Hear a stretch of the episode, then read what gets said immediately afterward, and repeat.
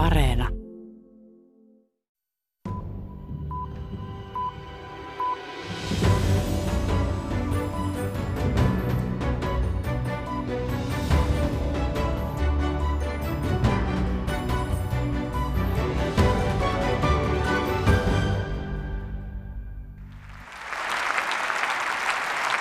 Saksan liittokansleri Olaf Scholz piti kolme päivää Venäjän hyökkäyksen alkamisen jälkeen Saksan parlamentissa liittopäivillä historiaan jääneen puheen.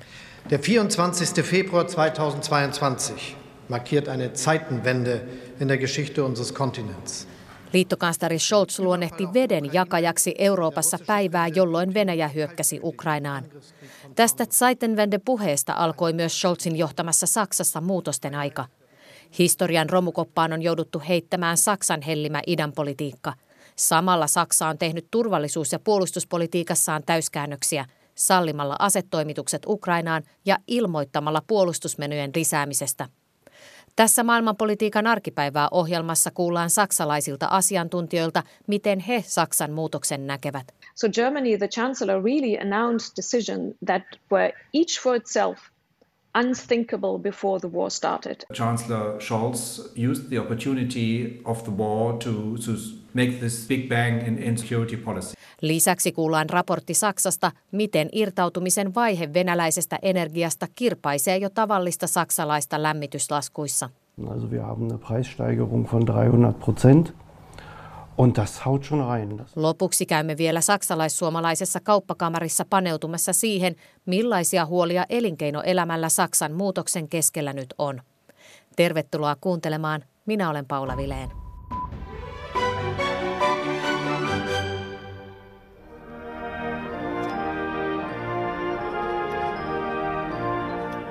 Saksan liittokansleri Olaf Scholz kuunteli maan kansallishymniä Ranskan presidentin tervetuloseremoniassa Berliinissä viime viikolla. Saksassa marssijärjestys on muuttunut Ukrainan sodan myötä.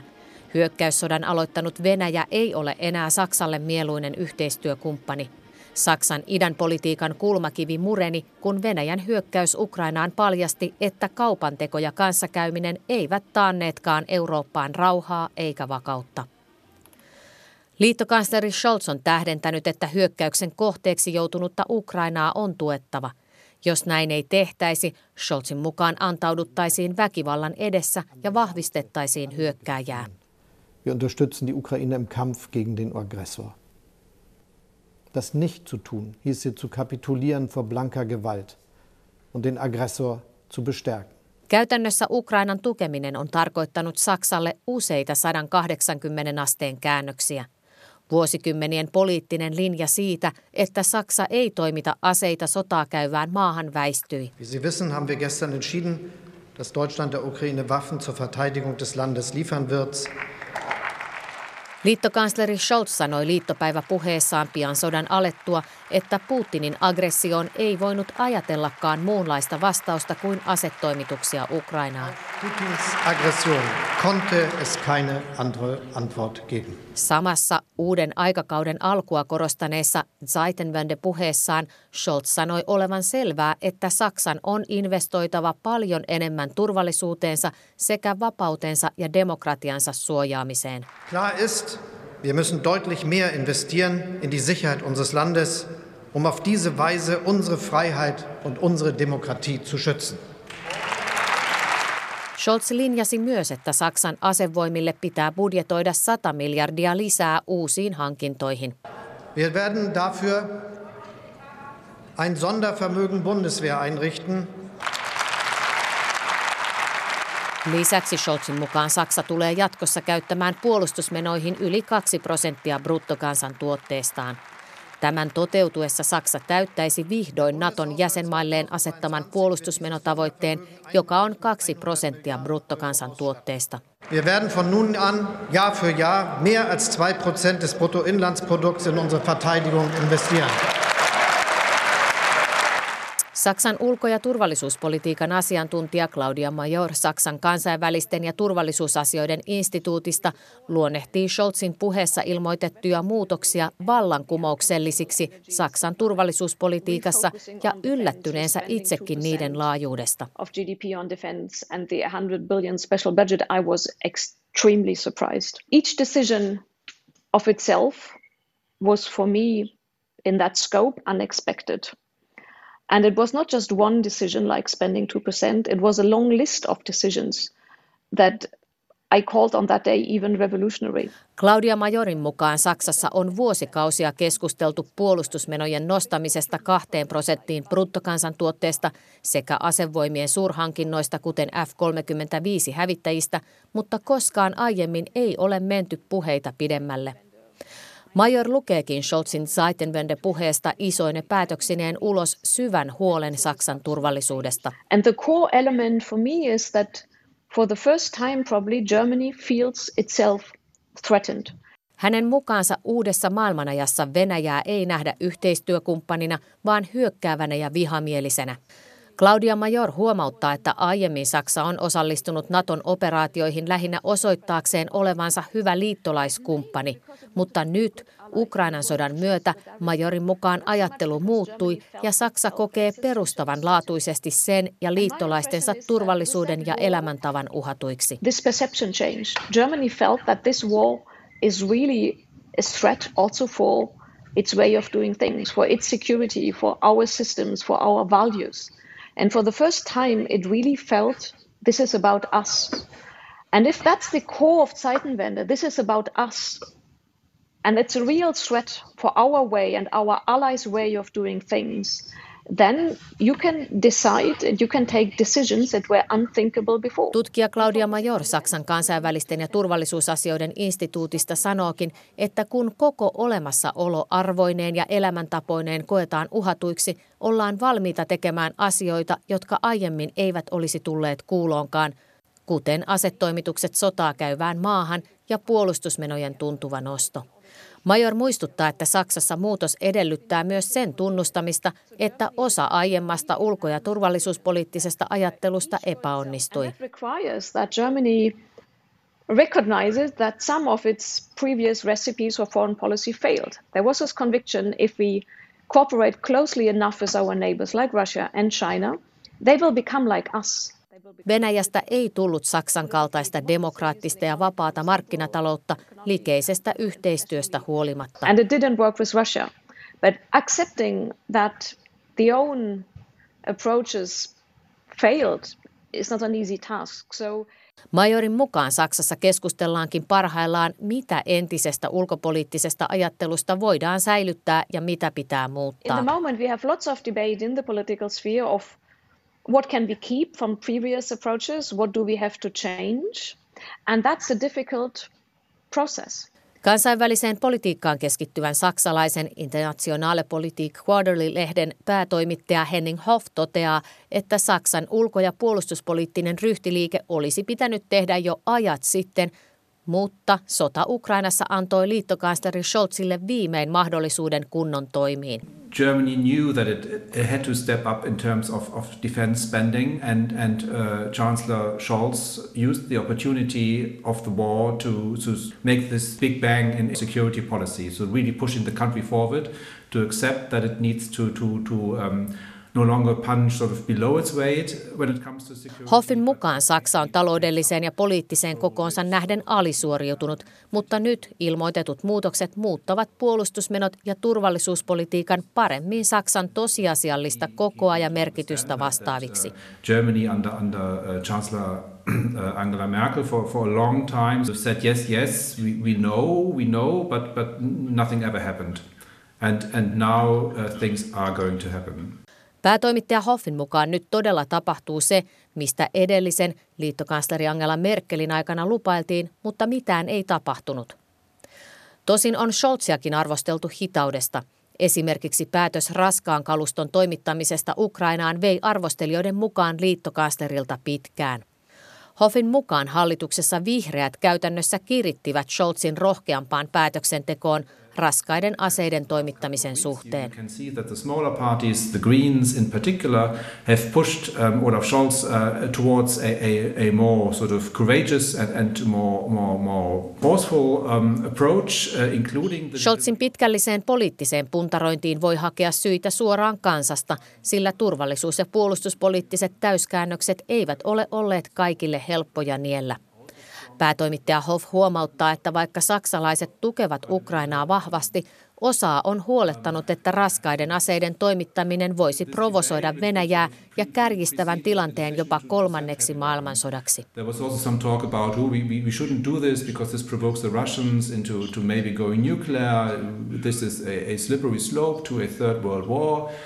Hoffin mukaan Scholzin hallitus on kuitenkin onnistunut tyynnyttämään huolestuneita ja nyttemmin keskustelu kolmannen maailmansodan mahdollisuudesta asetoimitusten vauhdittamana on Hoffin mukaan vaiennut.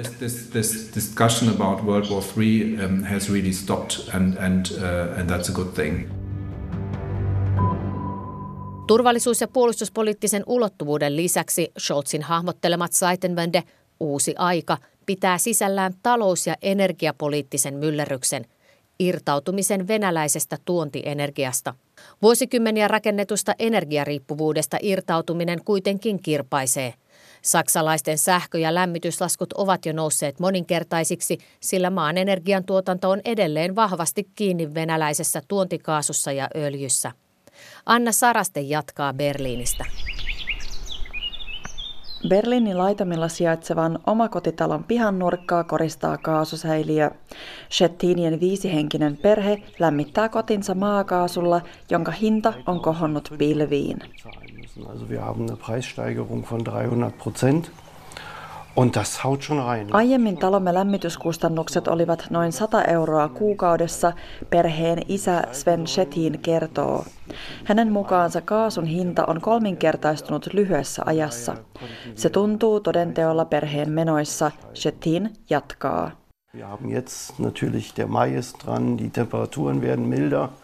Von daher konnten wir die Heizung frühzeitig ausschalten. Nyt on toukokuu ja ilmat ovat hyvät. Käänsimme tänä vuonna jo huhtikuussa lämmityksen kokonaan pois päältä. Kesäkuukausina kaasusäiliö pitäisi kuitenkin täyttää talvea varten uudelleen, enkä tiedä mistä siihen tarvittavat rahat otetaan, Sven Schettin sanoo. Täglichen Konsum radikal einschränken. Ne? Ob's, äh, ja, Urlaub ist dieses Jahr einfach mal nicht drin ne, bei den Preisen. Perhe, ähm, johon kuuluvat 12-vuotiaat kaksoset ja 10-vuotias Kuopus, on joutunut vähentämään ihan arkisia menoja. Shettiin kertoo, ettei heillä ole varaa lomamatkaan tänä vuonna. Kaasun hinta ei ole ainoa menoerä, joka on tällä hetkellä ennätyskorkea. Maksamme myös viime vuoteen nähden kaksinkertaista hintaa sähköstä ja bensasta.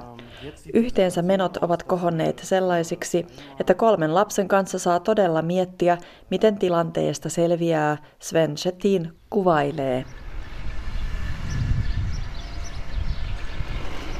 Shettinien perhe ei ole huoliensa kanssa yksin. Saksassa joka toinen kotitalous lämpiää kaasulla. Vielä ennen Ukrainan sotaa noin 55 prosenttia Saksan tarvitsemasta maakaasusta tuli yksinomaan Venäjältä. Riippuvuuden perusta rakentui aikoinaan Itä-Saksan ja Neuvostoliiton välillä, mutta kasvoi edelleen viimeisen kymmenen vuoden aikana. Franziska Holz tutkii kansainvälisiä energiamarkkinoita Saksan talousinstituutissa Berliinissä. Hän kertoo, että alun perin Saksassa oli noudatettu hajauttamispolitiikkaa, jossa energiaa saatiin useasta eri lähteestä. Tästä luovuttiin hänen mukaansa saksalaisyritysten painostuksesta, jotka halusivat huokeahintaisia polttoaineita käyttöönsä. Und da war sicher extrem viel politischer Support für da, ähm, war aber auch es ist immer geframed worden als, naja, wenn die Industrie und die Wirtschaft das braucht und das sagt auch so, dass sie das von den Kosten her tragen möchte. Taloudelliset toimijat ovat nauttineet Saksassa todella merkittävää poliittista asemaa. Täällä on aina kannettu huolta teollisuudesta ja työpaikoista, tutkija kuvailee. Hän sanoo, että teollisuus on puolestaan saanut poliittista tukea työläispuolen sosiaalidemokraateilta sekä ammattiliitoilta – Hyvin harvat yksilöt ovat Saksassa hyötyneet energiakaupoista Venäjän kanssa. Enemmänkin kokonaisia teollisuuden aloja houkutti suurissa määrissä tarjolla oleva halpa kaasu ja öljy, Holz jatkaa. Suuryritysten, kuten kemian teollisuuden BASFn ja venäläisen Gazpromin väliset suhteet vauhdittivat suorien kaasuputkiyhteyksien rakentamista. Wir davon profitiert haben, dass wir günstig Energie einkaufen konnten, obwohl wir selber an Energie Tutkija Franziska Holz muistuttaa, että Saksassa ei juuri ole omia polttoaineesiintymiä, jonka takia maa on täysin riippuvainen energian tuonnista ulkomailta. Yhdessä kahden muun instituuttinsa tutkijan kanssa hän julkaisi huhtikuussa kommentin, jonka mukaan Saksa voisi halutessaan vielä tulevana talvena luopua kokonaan venäläisestä öljystä ja kaasusta. Venäläistä tuontihiiltä on jo vähennetty merkittävästi ja sen osuus maan tarvitsemasta kivihiilestä korvataan vielä kuluvana vuonna kokonaan. Saksalaispäättäjät kantavat huolta siitä, että liian nopea kaasueksit ajaisi maan taantumaan.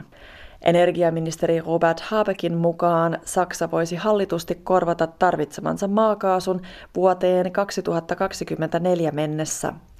Vaarana on, että Venäjä päättää yhtäkkisestä vientikielosta fossiilisille polttoaineilleen, jolloin Saksassa jouduttaisiin esimerkiksi sulkemaan tehtaita tai ryhtymään muihin hätäkeinoihin energiakulutuksen sääntelemiseksi.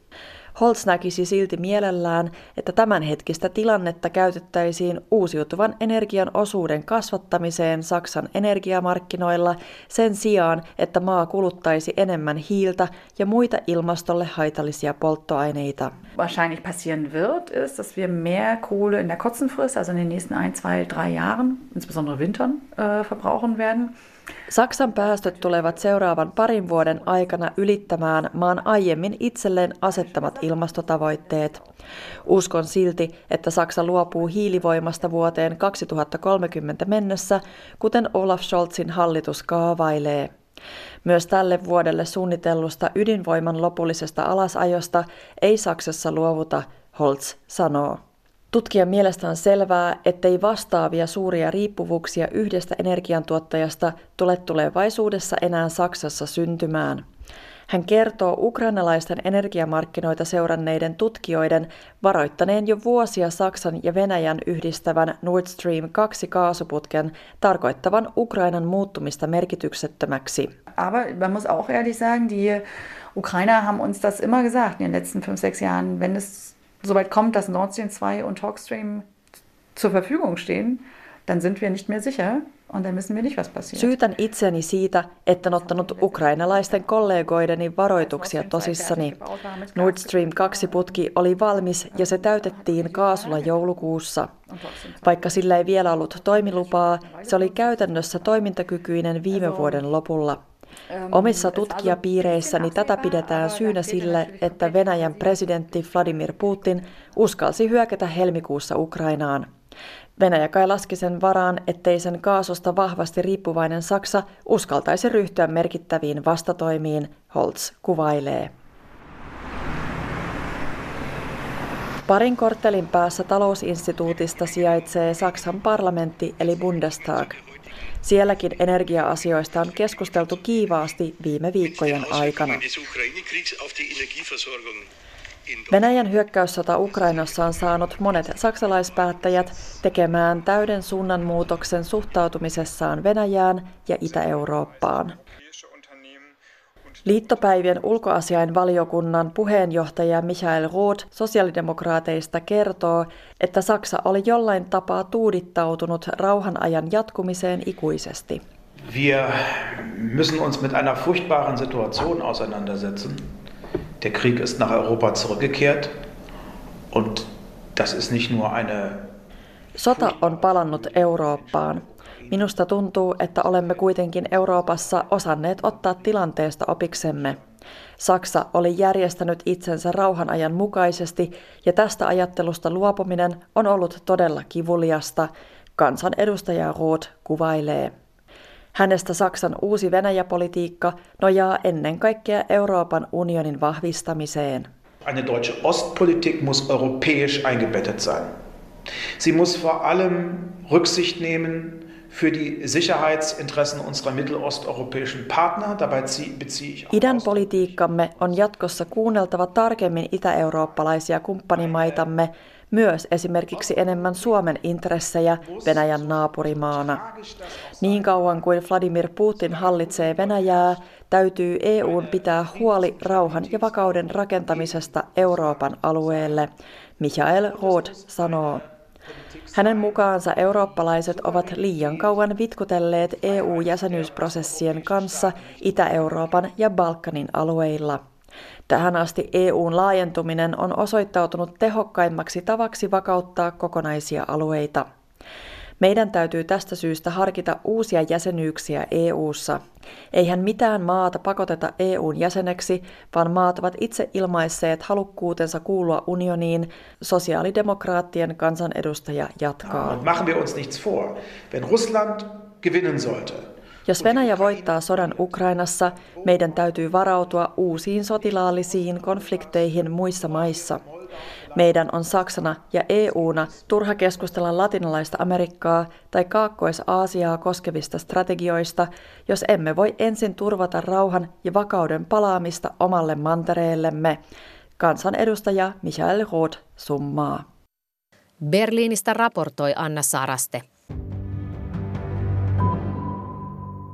Ohjelman lopuksi käydään jututtamassa vielä Helsingin keskustassa Senaatin torin kupeessa saksalais-suomalaisen kauppakamarin toimitusjohtajaa Jan Felleriä. Hän seuraa läheltä sitä, miten saksalainen elinkeinoelämä ja teollisuus suhtautuvat Saksan hallituksen päätökseen irtautua venäläisestä energiasta me ei välttämättä tätä käsin ymmärretä, kuinka merkittävä se kaasu, Venäjän kaasu on.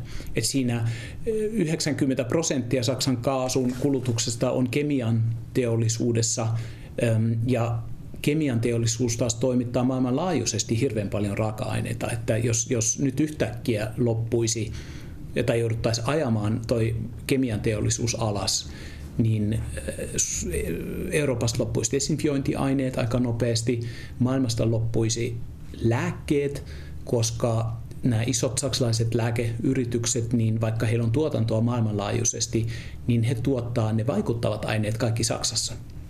No miten hyvin nyt Saksan talouselämä on varautunut tähän, koska liittokansleri Scholz, niin kuin sanoitte, on ilmoittanut, että Saksa irtautuu venäläisestä energiasta. Kyllä, siellä on siis saksalaisittain nyt ollut tosi nopeita liikkeitä. Silti siis varautuminen, jos puhutaan mitä on viime kahden vuoden aikana tapahtunut, on ollut huono. 2015 Saksa myi suurimman kaasuvarastonsa vielä Gazpromille ja e, siinä selvästikin on historiasta johtuen niin ollaan haluttu ylläpitää niin kuin myös taloudellisesti vahvat suhteet tuonne Venäjälle päin. Mutta nyt on ennuste, että jo tulevana talvena Saksassa olisi ensimmäinen LNG-terminaali, sillähän maallahan ei ole tähän asti vielä ollenkaan terminaali, kelluva, kelluva sellainen, tai itse asiassa muutama, ja se nopeus on, on aika yllättävä ja, ja ehkä käsittämätönkin. Mitä arvioitte, jos katsotaan kristallipalloon, tietysti sota on vielä meneillään, mutta että onko paluuta Saksassa siihen suhteeseen, läheiseen ja likeiseen kauppasuhteeseen Venäjän kanssa enää tämän Ukrainan sodan jälkeen, päättymisenkin jälkeen? Siis paluuta ihan samaan ei varmastikaan ole. Jos katsoo hyvin pitkällä aikavälillä, niin uskon, että kenenkään länsimaan intressissä ei ole Kiinan talutusnuorassa oleva Venäjä. Ja sen pohjalta sanoisin, että jonkun näköistä suhteiden uudelleenrakentamista varmaan aletaan. Onko se sen nykyisen hallituksen, Venäjän hallituksen aikana mahdollista vai vasta sen jälkeen, niin, niin siihen en, en osaa ottaa kantaan, mutta varmasti jollain lailla halutaan integroida Venäjä pidemmän päälle. Mutta sellaista riippuvuussuhdetta, mikä nyt tähän asti esimerkiksi venäläisestä energiasta, niin sellaista ei enää virhettä pääse tapahtumaan. Missään nimessä ei. Näin totesi toimitusjohtaja Jan Feller saksalais-suomalaisesta kauppakamarista. Tähän päättyy maailmanpolitiikan arkipäivää tällä kertaa. Ensi viikolla matkustamme taloussyöksyssä olevaan Libanoniin. Minä olen Paula Vileen. Lämmin kiitos seurastanne ensi viikkoon.